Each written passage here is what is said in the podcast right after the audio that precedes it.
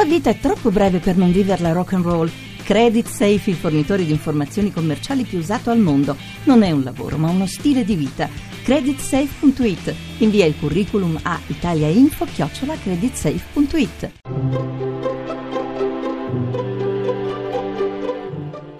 Il pensiero del giorno.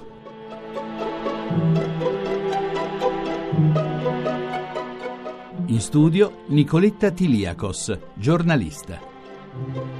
In tempi di preoccupazione e di dolore per le distruzioni portate nel centro Italia dai terremoti che lo squassano ormai da mesi, si è molto parlato, anche da tribune inaspettate come il quotidiano inglese Guardian, di quello che la civiltà europea deve a San Benedetto da Norcia. Così nel 1980 Giovanni Paolo II parlava del patrono d'Europa. La sua statura umana e cristiana resta nella storia come uno dei più luminosi punti di riferimento. In un'epoca di profondi mutamenti, quando l'antico ordinamento romano stava ormai crollando e stava per nascere una nuova società sotto l'impulso di nuovi popoli emergenti all'orizzonte dell'Europa, egli assunse responsabilmente la propria parte, che fu preminente, d'impegno non solo religioso ma anche sociale e civile promosse la coltivazione razionale delle terre, contribuì alla salvaguardia dell'antico patrimonio culturale e letterario, influì sulla trasformazione dei costumi dei cosiddetti barbari, instaurò un originale tipo di vita comunitaria posto sotto una regola da lui scritta,